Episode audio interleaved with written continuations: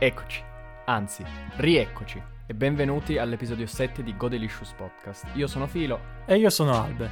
Oggi parliamo di psicologia, degli effetti della pandemia Covid sulla salute mentale degli italiani e degli esperimenti più interessanti effettuati in ambito di psicologia sociale. Sigla.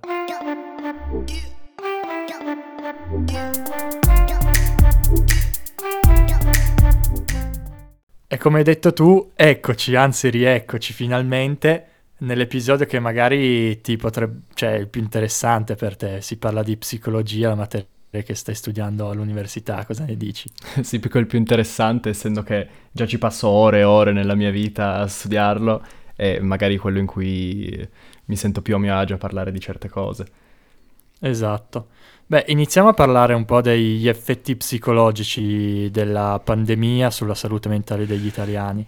Ho fatto un po' di ricerca e vorrei partire prima di tutto con l'effetto quarantena, no? Eh, nel senso gli effetti che la quarantena ehm, portano su, sulle persone che, che la subiscono pare che dall'undicesimo giorno compaiano stress, nervosismo e ansia maggiore dovute appunto alla non possibilità di, di vedere qualcuno uh, vicino, quindi addirittura uh, non avere nessuno con cui parlare o nessuno con cui interagire, gli effetti psicologici che la solitudine uh, ha eh, nelle persone che si possono anche vedere per esempio in quelle persone che abitano molto lontano nei, nei luoghi sperduti, un po' come si vede nei film, no?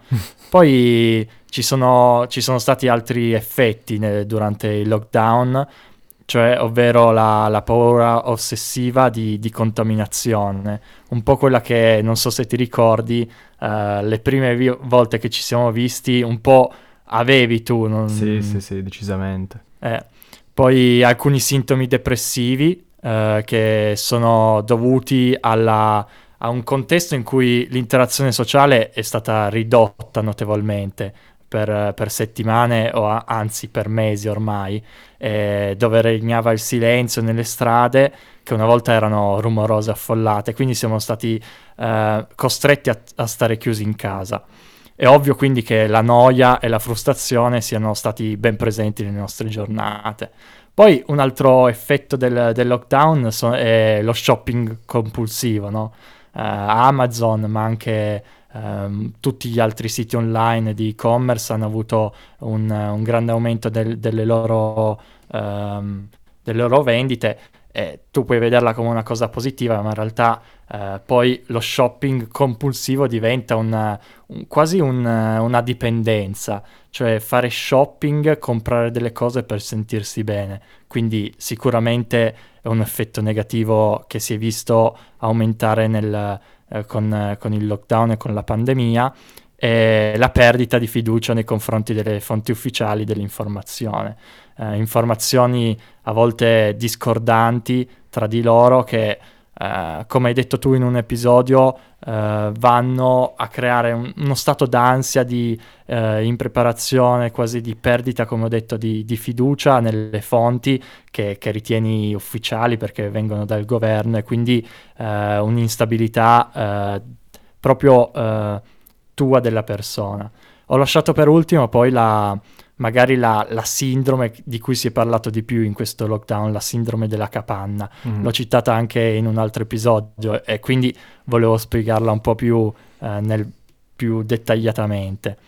E cos'è la sindrome della capanna? È l'effetto collaterale più evidente appunto nel lockdown eh, che porta a degli effetti e disturbi psicologici particolari, ossia la paura di uscire e lasciare la propria casa. Visto che siamo ormai abituati a rimanere in casa da, da mesi, sembra passato un'eternità da quando potevamo uscire, andare a bere una birra con gli amici o andare a giocare a calcio. Abbiamo avuto quel, quel tempo di libertà di, dell'estate, ma è stato molto breve e la casa è quindi il luogo che per mesi ci ha fatto sentire un po' al sicuro, al riparo da qualsiasi pericoloso agente esterno che era appunto la, uh, il covid e il, questo virus. E i sintomi più evidenti sono i disturbi del sonno, della depressione e la tendenza al, all'irascibilità, cioè all'essere irascibili, eh, nervosi eh, per qualsiasi cosa, anche le piccole cose. E le, e le cause sono appunto il terrore verso il mondo esterno, che è un mondo che quasi non conosciamo più. E sembra un, un iperbole dirlo, però dopo, dopo tanto tempo che, che non usciamo per mesi, sembra qualcosa di cui un ricordo, un sogno. La paura di ammalarsi, il timore di contagiare i propri cari e la convinzione di non ritrovare più il mondo che si conosceva prima, appunto, perché eh, ricordiamo com'era quasi una vita prima, passata, eh, e invece abbiamo paura quasi del futuro. E i, si- i sintomi eh, che ho detto sono um, più facilmente riscontrabili in soggetti eh, con minor capacità di adattamento o persone inclini all'ansia, all'ipocondria. Quindi ovviamente sono, sono disturbi che eh, vanno ad influire la vita di persone che probabilmente sono più, più deboli dal punto di vista psicologico, ma in realtà la, la completa, la totale pandemia ci ha reso eh, dal punto di vista psicologico più debole, no? Perché eh, restare in casa per così tanto tempo eh, ci ha fatto perdere l'attaccamento a una vita che avevamo prima. Sì, mentre tu dicevi tutte queste cose a me è venuto in mente, cioè stavo cercando di pensare quali di questi sintomi, di questi effetti ho, ho sperimentato io. E, beh, sicuramente quello di... Secondo me dovremmo fare una distinzione un po' tra tutte le fasi della pandemia, almeno qua in Italia. Cioè, c'è stata una fase iniziale iniziale in cui ehm, dovevamo un attimo capire che cosa fosse, no? A febbraio, quando c'erano i primi casi e nessuno ancora capiva cosa stesse succedendo, tutti continuavano a vedersi perché eh, cambiare la propria vita com- completamente da un giorno all'altro è impossibile. Poi ci hanno chiusi completamente e lì secondo me è stata eh, la parte più, forse da un certo punto di vista più, più scioccante perché eh, appunto n- non sapevamo niente, non capivamo esattamente come ci si contagiasse, non, capite- non capivamo quanto fosse, quanto fosse mortale questa malattia. E quindi, cioè, se tu ci hai fatto caso, ovviamente ci hai fatto caso, il primo lockdown rispetto al secondo è stato completamente diverso, non solo per le, non solo per le, le regole eh, date dal governo, ma anche proprio per come, eh, per come la popolazione l'ha vissuto, almeno io parlo per me stesso. Quindi c'è stata prima, una prima fase di eh, accettazione della pandemia, la seconda fase il lockdown totale, che è stato veramente totale, non c'era eh, l'unico rumore che si sentiva per le strade, ah, cioè noi qua a Pino non lo sappiamo, però a Torino mi dicevano solo ambulanze. Seconda fase di lockdown totale, poi l'estate, che era proprio la vacanza, abbiamo fatto la vacanza anche dal Covid, perché alla fine eh, eh non ce n'era di Covid. E, e, poi, e poi questa fase in cui secondo me siamo adesso, in cui le cose cambiano costantemente, un po' lockdown, un po' non lockdown, tutti siamo un po' più abituati, la gente ne ha meno paura, eh, perché siamo un po' più abituati, siamo un po' più abituati a conviverci. E secondo me tutto questo cambiamento di condizioni, cioè non è solo il fatto che ci sia la pandemia, ma è anche come, come questa pandemia cambia nelle varie fasi che ci ha destabilizzati. E secondo me esatto. le, le che, gli effetti che abbiamo sperimentato sono diversi in base alle, alle, varie fasi. Io nella prima fase, cioè nella prima fase, quella in cui ancora stavamo capendo che c'era, boh, eh, penso un po' come tutti che fossi in negazione e nessuno aveva mai vissuto una pandemia, quindi nessuno di noi sapeva cosa, cosa significava. Poi la seconda è stata la fase di, di, di isolamento totale, cioè tutti si sono chiusi con le proprie famiglie. C'è chi, magari alcuni studenti sono rimasti da soli nel loro appartamento e lì non oso immaginare come sia stato. E cioè per quelli che vivono da soli veramente immagino una solitudine devastante e lì forse eh, tanti di questi sintomi li sperimenti subito. Io personalmente tanti sintomi li ho sperimentati alla riapertura, eh, più o meno verso l'estate, perché in qualche modo dovevi, ti eri creato un, uh, un, un modo di vivere durante la pandemia per gestire tutte queste cose che stavano succedendo e poi alla riapertura dovevi riadattarti a una nuova realtà e rivedere queste persone, tutte queste persone, tutti i miei amici che inconsapevolmente erano diventati eh, pericolosi, ma non perché loro sono pericolosi, ma perché eh, c'era il Covid, no? E non lo so, cioè in generale insicurezza, tutte queste cose qua io le ho sperimentate di più all'inizio dell'estate, mm. nei, nei, nei, nei passaggi tra una fase e l'altra, non so te. Eh, diciamo che appunto gli sbalzi di condizione, di isolamento, riapertura, ma anche gli sbalzi dei regolamenti, delle, dei decreti eh, adottati per legge hanno influito molto sulla psicologia delle persone, secondo me. Io dal, dal mio punto di vista personale invece eh, subito da prima non, non che avessi capito appunto da, dall'inizio quanto fosse importante la questione, però l'ho vista come un... mi sono messo in, in, letargo come un orso, ho detto quando, quando finisce eh, riesco e, ri, e vivo di nuovo la mia vita.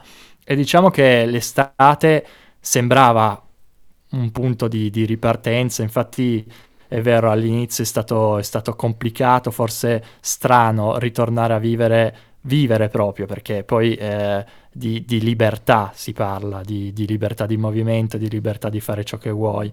E, um, è stato complicato e strano dopo un periodo in cui siamo stati in casa e poi siamo stati, rime- siamo stati rinchiusi in casa, possiamo dire, appunto per, per, l'aggravarsi della situazione dal punto di vista sanitario e speriamo che, che uh, migliori perché appunto poi uh, secondo me bisogna anche studiare gli effetti psicologici che hanno fatto, che ha influito su, su determinate categorie eh, di persone, perché gli effetti eh, che ha su eh, i bambini dai 5-10 anni rispetto a quelli che ha su, sui 18-20 eh, anni rispetto a quelli sulle persone più adulte dai 50-60 anni è diverso ovviamente. E secondo me sono tutti importanti però perché in, sono differenti tra di loro.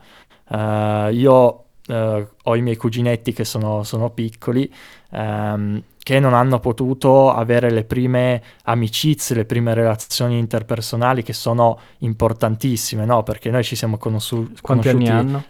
Alle elementari, uh, adesso fanno quinta elementare, dovrebbero mm. andare mm. alle medie, quindi sono anni importanti comunque quelli de- delle elementari, quelli delle medie, o pensa a quelli che hanno dovuto affrontare il primo anno di liceo eh sì. um, o il primo anno di università online. Anche. anche il primo anno di università o dell'università io ho un conquilino che matricola dell'università che ha avuto un mese, due mesi per fare le prime amicizie e poi tutto online, cioè online no ma pensa a quelli che hanno fare... iniziato questo settembre qua, settembre 2020 eh sì esatto esatto questo um, è devastante cioè, un mese, perché poi settembre è stato, è stato, un mese di apertura, poi di nuovo di chiusura, quindi sono, sono difficili. Poi noi abbiamo vent'anni, che sono gli anni in cui teoricamente uno dovrebbe viversi proprio la vita, no? andare mm. a fare esperienze, e quindi ci ha limitato e uno dice, ecco, eh, qualcosa può, può fare dal punto di vista psicologico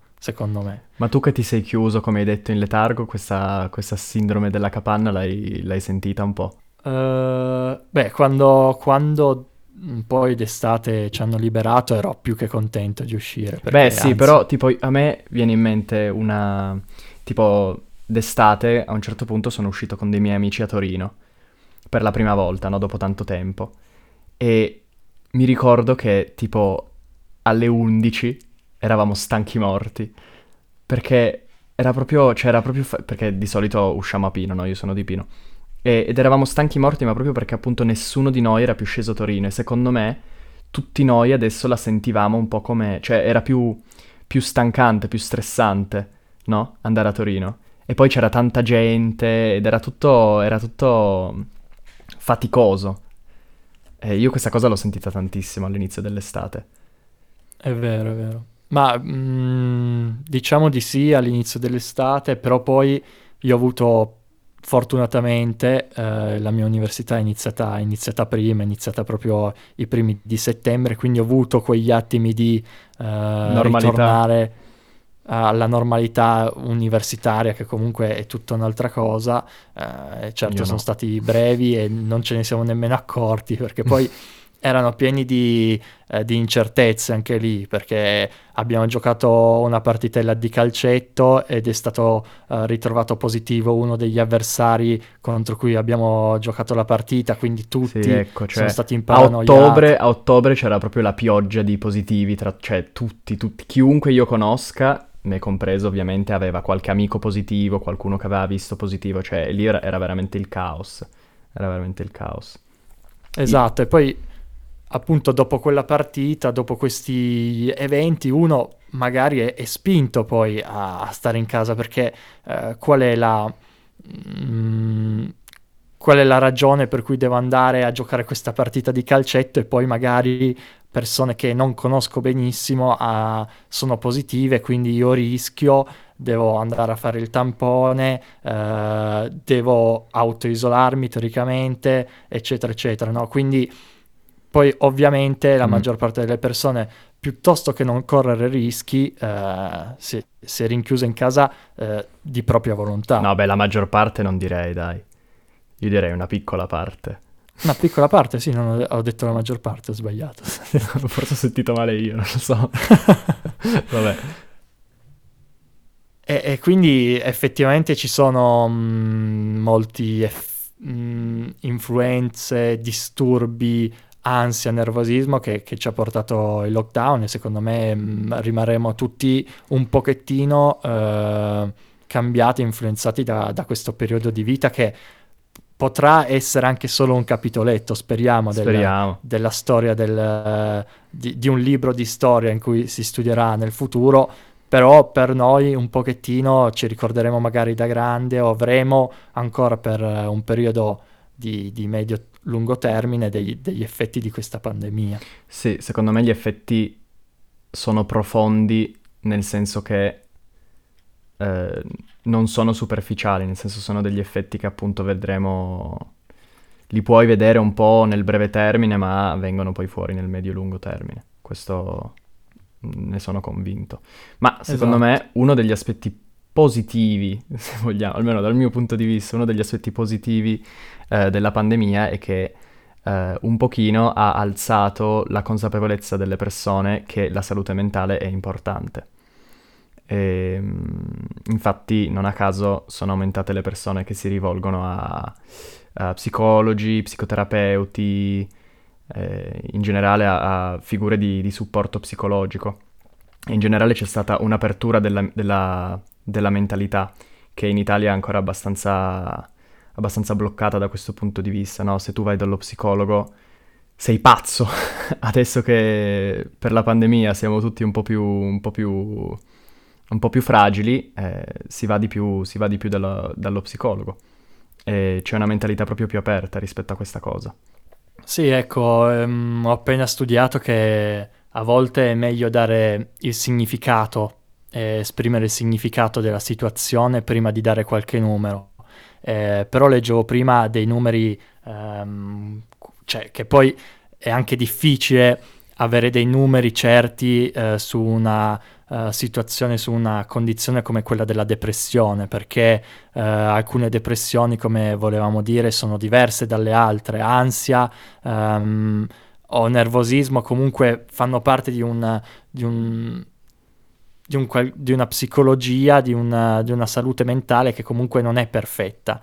Però eh, leggevo appunto prima che la- l'aumento dei casi di, di depressione o di ehm, mancamento, eh, mancanza del, del sonno o di altri tipi di, ehm, di effetti negativi pu- appunto dati dal- dalla, dalla- dalla pandemia sono del 20-25% del- di, di un campione, quindi non si può eh, stimare eh, l'ampiezza de- degli effetti del lockdown sull'intera popolazione, perché poi appunto l'ansia magari la sento io in modo personale, però poi non lo dico a nessuno, quindi Certo. mm, è anche difficile da stimare.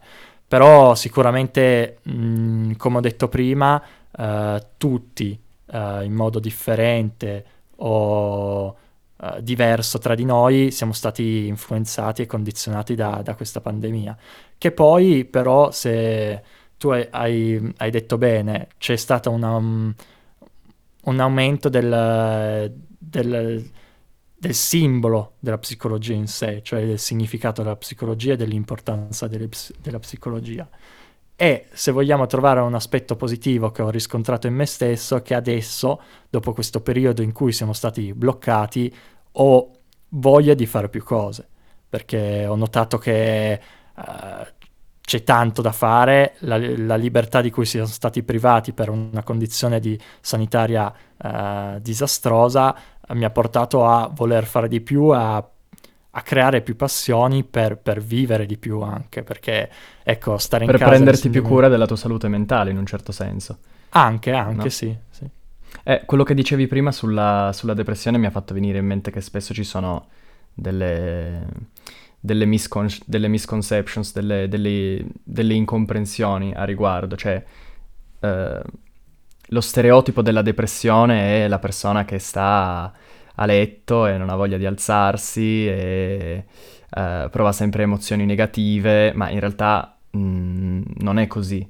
Eh, bisogna in realtà vederla come su, su un segmento con due estremi. A un estremo c'è più depressione, all'altro estremo c'è meno depressione. Ognuno di noi si posiziona a un certo punto di questo, di questo segmento. Non c'è il depresso e il, il non depresso. Non so, se mi sono, so se mi sono spiegato. E, e, poi un'altra cosa che mi è venuta in mente è, tu, adesso che dicevamo no, che l'interesse per la psicologia è, è aumentato e questo è una cosa positiva, tu conosci la differenza tra um, uno psicologo e uno psicoterapeuta e uno psichiatra? No, non, non la so la differenza. Ma per niente, non sai, cioè psicologo, psicoterapeuta per te sono la stessa cosa? Allora, psicologo, se non sbaglio, ehm, è una persona che dal punto di vista degli studi accademici studia di meno e eh, se non sbaglio psicoterapeuta c'entra qualcosa eh, di più vers- con la medicina, eh, quindi o psichia- psichiatra. Bravo, bravo, esatto, no, è lo psichiatra. Allora, eh, uno psicologo è uno che ha eh, fatto la triennale di psicologia e poi la, bien- la, magistrale. Quindi ha studiato 5 anni di psicologia e poi ha dato l- l'esame di Stato da psicologo, che è come fosse l'esame di Stato da commercialista, no? È un esame mm-hmm. abilitante alla professione di psicologo. Eh, ma quando uno dice io vado dallo, psico- dallo psicologo, e cioè va da quella persona dove ti siedi sul lettino e le parli, le dici i tuoi problemi, loro fanno le magie e te li risolvono, che non è così. Eh, in realtà molto spesso si riferisce a uno psicoterapeuta, perché uno psicologo appunto ha studiato sei anni, uno psicoterapeuta ne ha studiati dieci, perché per diventare psicoterapeuta tu devi essere psicologo e poi devi aver frequentato una scuola di psicoterapia. Ma eh, cioè che cosa cambia? È come, è come è come un geometra e un architetto. non, so, non, so, come dire.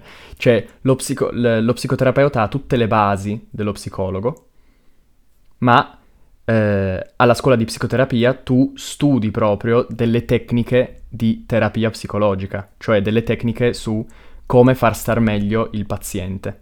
Okay. Invece lo psicologo studia quello che sto studiando io attualmente, quindi studia psicologia sociale, studia eh, l'approccio neuroscientifico allo studio del cervello, studia tante cose diverse che però hanno poco a che fare con la terapia, no? con come far star meglio le persone. Quindi è come, se vogliamo, anche un medico che non ha fatto pratica, uno psicologo, no? Quindi okay. quando, quando, uno è dice... È un po' come una specialistica. Sì, in un certo senso è una specialistica, la psicoterapia. E quindi è completamente diverso andare da uno psicologo e andare da uno psicoterapeuta, ok? E poi invece gli psichiatri sono una cosa ancora diversa. Gli psichiatri sono eh, persone che hanno studiato medicina, e quindi si sono laureate in medicina, e poi si sono specializzate in psichiatria, ok? E cioè lo studio de- del cervello, di tutte le, le, le, malattie, le malattie, psichiatriche. Eh, la differenza tra uno psicologo, uno psicoterapeuta e uno psichiatra e che lo psichiatra tratta dei casi più avanzati, tratta appunto dei disturbi, dei disturbi psichiatrici tipo gli schizofrenici, quelli con uh, il disturbo dissociativo delle personalità, quelli che hanno più personalità in se stessi, no? Sì, e sì. possono anche prescrivere medicinali, antidepressivi e tutte queste eh, ansiolitici, queste cose qua, no? Invece uno psicoterapeuta non lo può fare. L- lo strumento terapeutico del- dello psicoterapeuta è la parola ed è la relazione tra il terapeuta e il paziente. E però, però anche gli psichiatri possono diventare psicoterapeuti. Quindi, se tu ti specializzi in psichiatria e poi non sei contento di aver già studiato 12 anni, vuoi ancora farti 3-4 anni di scuola di psicoterapia, lo puoi fare e diventi uno psicoterapeuta che può prescrivere de- medicinali. No? Quindi questa è un po'... Capito, eh, capito. Un po' la, la differenza. differenza. Sì, sì, sì, sì. E niente, adesso io direi di passare al, al prossimo argomento, che è quello uh, dell'influenza dei collettivi, delle masse, se vogliamo, uh, sugli individui. E a questo, a questo, proposito io ti farei fare un salto indietro nel, nel passato e ti citerei, ti farei questa citazione qua e dimmi se, se riconosci di chi è. Un animo fragile e poco ancorato al bene deve essere sottratto alla folla è facile essere trascinati dalla maggioranza. Bellissimo. Ah, se mi, dici, se mi, dici, così vuol dire che sai già chi è. Un nostro professore, il nostro caro vecchio Seneca, uh, sull'influenza delle masse. Mamma mia, ero andato malissimo di Seneca. Mamma mia, malissimo. Che belle le citazioni latine. Um, sì. e possiamo quindi, visto che hai introdotto un po' l'argomento, possiamo um, spiegare un po' gli esperimenti più interessanti, ma anche più, come dicevi tu, critici quasi, uh, fatti dalla, dalla, per la psicologia sociale, no? Mm-hmm. Prima ti direi, come ci dicevano sempre i nostri professori, che eh, l'uomo contemporaneo non ha scoperto nulla, riformula solo ciò che è già stato scoperto dagli antichi. E infatti vedremo che questa cosa che ha detto, che ha detto Seneca è effettivamente vera. La massa, il collettivo, ha un'enorme, un'enorme influenza sul, sull'individuo. Il primo, il primo, esperimento di cui parlerei, non so, vogliamo cominciare con, con quello di Milgram o con quello di Zimbardo? Eh, inizi tu o inizio io? Questa è la domanda. mm, vabbè, inizio io. Il mio è bello, il mio è bello potente. Allora, um, L'esperimento di cui parlo io è un esperimento famosissimo, forse l'esperimento più famoso eh, nell'ambito della psicologia sociale, ed è stato eh, fatto a Stanford, se non sbaglio, negli anni 70, da, eh, da un professore di psicologia eh, che si chiamava Zimbardo. Ora, che cosa ha fatto Zimbardo? Ha eh, proposto ai suoi studenti eh, se volevano di, eh, di, proporsi volontari per partecipare a questo esperimento di psicologia sociale. E circa un centinaio si sono proposti. Poi lui ha scelto in modo, in modo casuale eh, 24 studenti e li ha assegnati a due gruppi sperimentali diversi. 12 erano i prigionieri e 12 erano le guardie.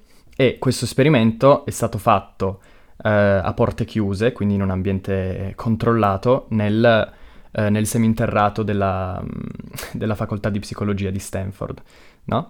E quindi eh, a questi studenti sono stati assegnati questi due ruoli diversi. Ma una delle condizioni necessarie per svolgere bene eh, l'esperimento, una anzi delle basi dell'ipotesi di Zimbardo, era la deindividualizzazione. E quindi ehm, ai, alle guardie eh, le guardie si sono vestite con delle, delle, uniformi tutte uguali, con degli occhiali riflettenti, per cui i prigionieri non potevano vedere gli occhi, e eh, dei berretti. Invece ai prigionieri è stata data la classica um, uniforme arancione americana da, da, prigioniero, gli è stato addirittura messo una, una catena al, al, al, piede e... Ehm, se non sbaglio, ah sì sì giusto, anche un numero identificativo, no? Quindi venivano identificati solo con un numero. E che cosa, che cosa hanno osservato gli sperimentatori? Eh, ah, prima dovrei dire che i, ovviamente i prigionieri stavano chiusi in cella e dovevano rispettare delle regole, delle routine ben, ben prestabilite, no? Invece i, alle guardie era stata data molta libertà dagli sperimentatori su come eh, potessero disciplinare gli studenti, no? Perché eh, l'obiettivo delle guardie ovviamente era quello di fare le guardie, di tenere l'ordine. Dopo due giorni si è osservato che eh, stessero apparendo i primi episodi di violenza, no? Quindi i, gli studenti, che si conoscevano tra loro, eh, erano, erano, anche amici, gli studenti si erano calati già moltissimo nel loro ruolo, non, non volontariamente, in modo conse- eh, completamente inconsapevole. E infatti c'erano i primi episodi di violenza. Ad esempio, eh, i detenuti, frustrati per essere, per essere, rinchiusi, avevano cominciato a barricarsi all'interno delle proprie, delle proprie celle, spogliandosi e usando i vestiti per barricarsi, e da lì avevano cominciato a insultare le guardie, no? Tutto il giorno le insultavano. E allora le guardie, per, per ripicca, umiliavano i detenuti, ma con cose assurde, cioè li facevano, li facevano defecare in dei secchi che non avevano il, il diritto di, di, svuotare, i prigionieri non potevano svuotare questi secchi, se li dovevano tenere nella, nella cella, e poi facevano pulire ai prigionieri le latrine a mani nude, cioè cose veramente sadiche, no? Tutto questo dopo solo due giorni. E poi, eh, dopo cinque giorni, hanno proprio notato che, ehm, che le guardie cominciavano ad essere sempre più crudeli, sadiche e aggressive, e cominciavano quasi a usare eh, percosse, cioè metodi fisici per mantenere la, la disciplina, e invece i, i prigionieri erano diventati docili, passivi e mostravano mh, segni abbastanza forti di disturbi emotivi, no? E quindi che cosa hanno concluso? Che cosa ha concluso Zimbardo? Che mh, il ruolo che uno ha all'interno di un collettivo, in questo caso guardie, e prigionieri, influisce tantissimo sulla nostra personalità e va a prevaricare quelle che sono le nostre caratteristiche individuali, quelli che sono i nostri valori, quelli che sono i nostri atteggiamenti, i nostri comportamenti quotidiani, perché quegli studenti che aveva selezionato e che sono diventati sadici erano assolutamente persone normalissime, cioè dei ragazzi normalissimi. E invece eh, avendo loro assegnato semplicemente un ruolo di guardia e avendo loro dato libertà di eh, mantenere la disciplina come volevano, sono diventati eh, sadici. E... Che questo sembra un po' il, um, il giochino del, delle scuole dove il professore uh, dà un ruolo in pratica allo studente in base, in base al suo primo voto, no? mm-hmm. mi viene in mente la, la, persona entra nel liceo, l'elementare, le medie, eh, prende il, il, primo voto, magari un voto basso, 5, e ti quindi stai qualche, ti stai riferendo a qualche nostra professoressa in, in, in particolare? viene categorizzato come uno studente non bravo. Mm-hmm. E poi allora, secondo me, ehm, quello studente, quella persona continua il suo, studi- il suo anni di studio accademico eh, sempre così, come si cala, si cala nel infatti, ruolo che gli è assegnato.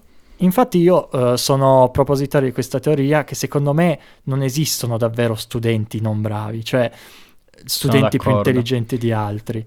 Abbiamo parlato una volta io, te e uh, un nostro amico uh, riguardo a questa cosa. No, perché secondo me ognuno ha, una, ha un suo ambito ognuno è bravo in una cosa, però non è che eh, gli studenti, cioè se prende 5 nella prima verifica deve continuare a prendere 5, però lui si cala in quella parte anche, sì. perché ormai si aspetta quello e quasi studia per quello. Sì, sì, sì, sì. E invece la persona che magari alle elementari era categorizzato come studente modello, studente bravo, eh, continua ad essere bravo. E infatti... È decisamente eh, così.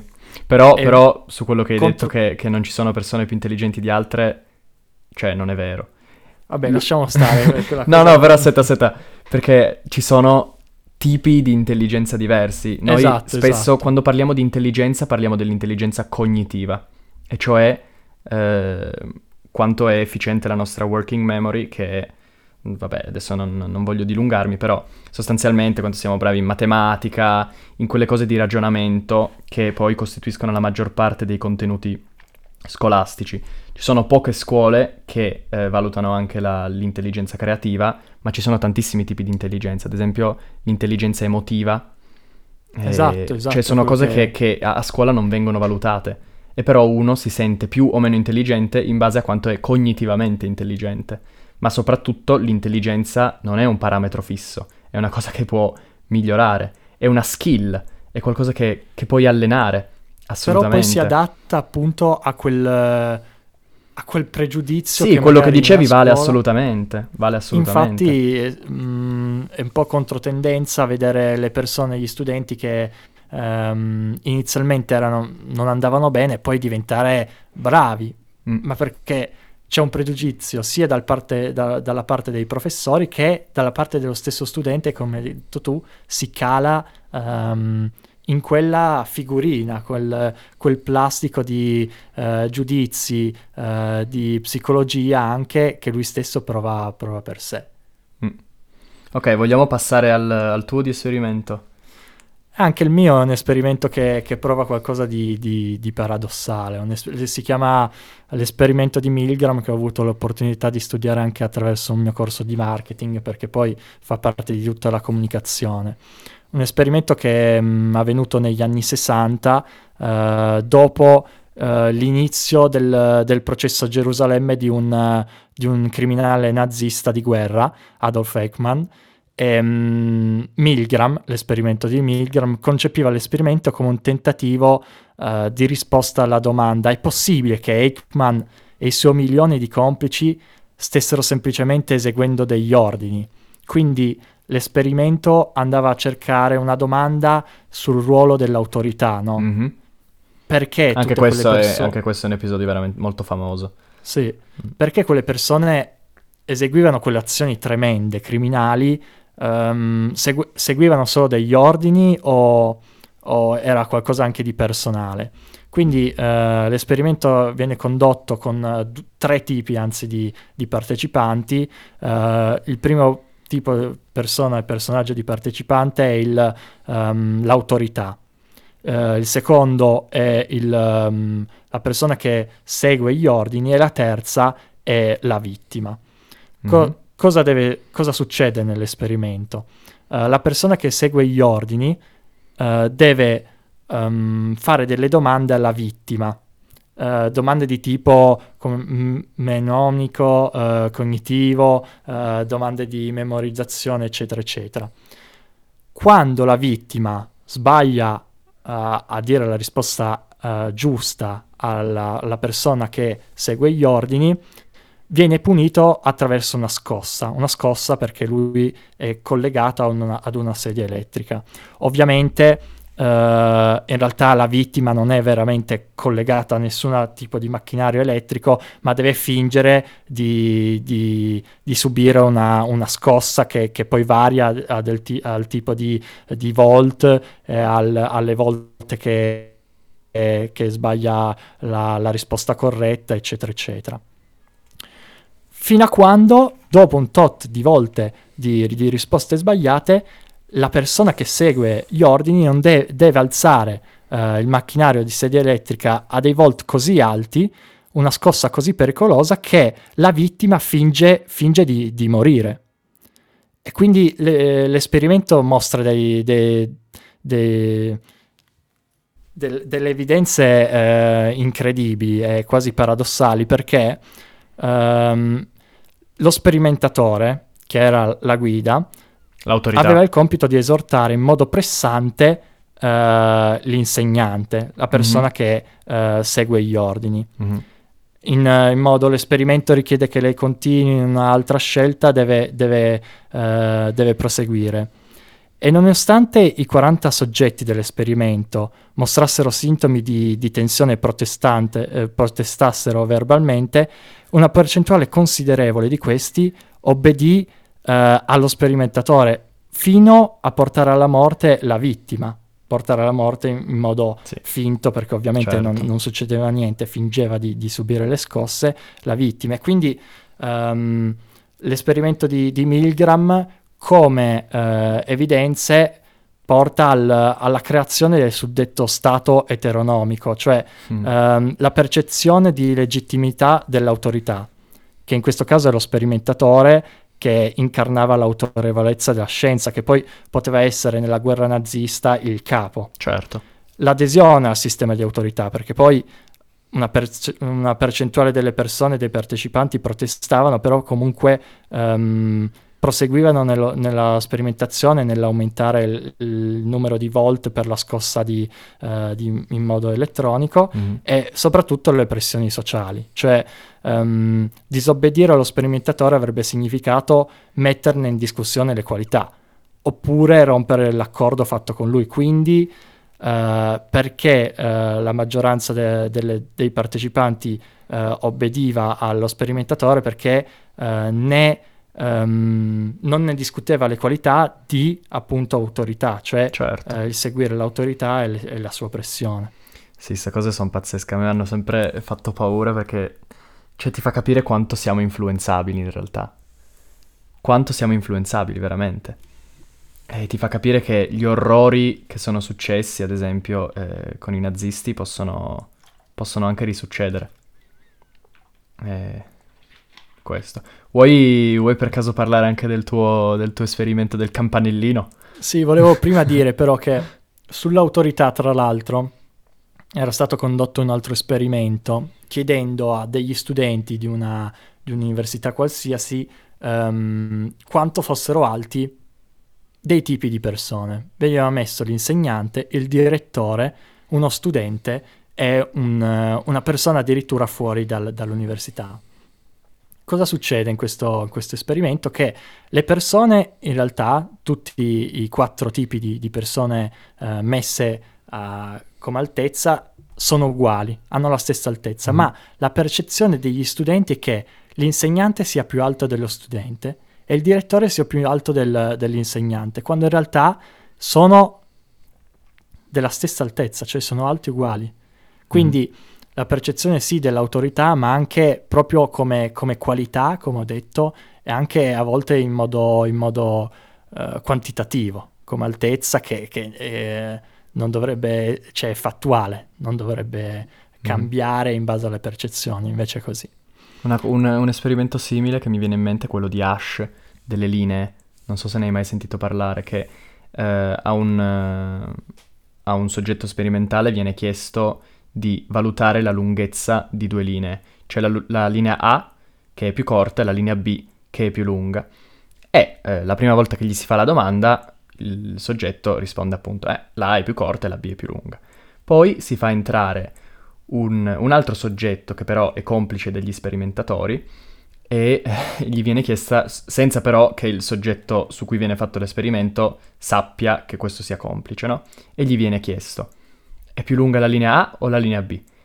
E lui dice no, è più lunga la linea A, quando invece è palesemente più lunga Sì. la linea B.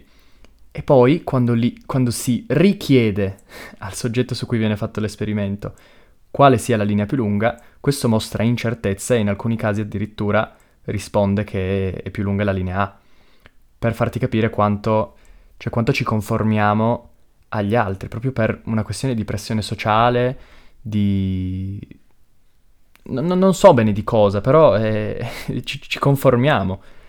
Ecco, sono contento che tu abbia detto questa cosa perché mi collego con il mio episodio del campanellino, che non si chiama così, ma l'ho chiamato io così perché è molto divertente.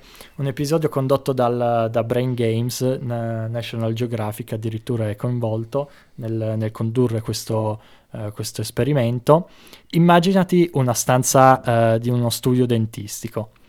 Eh, dentro lo studio sono, ehm, ci sono, sono presenti eh, dei partecipanti che sono complici dell'esperimento, quindi Mhm. sono attori. Mhm. Eh, entri tu, che sei una persona che deve, magari devi fare una visita per, per i denti, cari, eccetera. Mm. Entri ci sono 10 attori, di cui tu non sei a conoscenza, sono attori complici Eh, non sai che sono dell'esperimento. esatto, non, non ne sai niente. Ad un certo punto suona un campanellino. Mm. Quando suona questo campanellino, tutti i dieci attori, le persone che si trovano lì, si alzano. E tu rimani lì, sbalordito, non, non sai cosa fare. Secondo questo esperimento, alla terza volta uh, del campanellino con le persone che si alzano, si alza pure il, il, il, la persona coinvolta nell'esperimento che viene studiata, Certo. quindi seguendo appunto la massa. Certo. Via via i- gli attori ehm, a poco a poco se ne vanno, quindi da 10 diventano 8 ed entrano persone fuori, fuori dall'esperimento, che Mhm. vengono studiate, quindi Mhm. sono persone vere come te che devono solo far parte, ehm, devono andare alla visita dal, dal dentista, eccetera, eccetera. Anche loro, a poco a poco che se ne vadano eh, tutti gli attori, anche loro si alzano ogni volta che suona questo campanellino, fino a quando tutti gli attori escono, quindi sono solo personaggi, una, una popolazione vera, studiata, che si alza questo suono del campanellino. Perché? Perché vedono la massa alzarsi a questo suono, ma non ha alcun senso, cioè non, non c'è un significato dietro. Si alzano perché tutti gli altri si alzano. E Pazzesco. questo è, è incredibile perché, come hai detto tu, segue un po' la citazione di, di Seneca, cioè conformarsi alla massa. Vedi, vedi, avevano ragione i nostri professori. Esatto, e tra l'altro uh, ho pure un, un mio episodio di, di questo, cioè proprio pratico. Ero um, alla stazione di Milano, ehm, alla stazione ferroviaria di Milano e dovevo andare a entrare al gate mh, perché a Milano c'è il gate, devi passare una, una barriera dove ti fanno i controlli dei biglietti. Mhm. E quindi c'erano due linee per il controllo dei biglietti, due, due file. Una linea era vuota l'altra era com- completamente piena di persone ad aspettare in linea appunto che, con- che i controllori eh, facessero il check de- del biglietto del, del tuo treno, che fosse tutto in regola eh, e poi ti lasciavano Ma in realtà entrambe le linee erano attive. Entrambe le linee erano attive. Allora Però lì anche il, scusa, il controllore anche si poteva svegliare e dirlo, no? io mi metto davanti alle linee e dico ma eh, come mai questa linea è vuota e questa è piena? Allora, spontaneamente proprio... Vai in cioè, quella piena. Vado in quella piena perché Palese. dico ci sarà un motivo per cui quella è Certo, vuota. certo. Proprio vuota non passava nessuno. Poi è pass- eh, passata una persona in quella vuota senza aspettare tutta la fila e- ed era attiva, cioè si poteva passare. E di vedi che Quindi- tutti si arrabbiano e, e corrono all'altra linea. Esatto, esatto.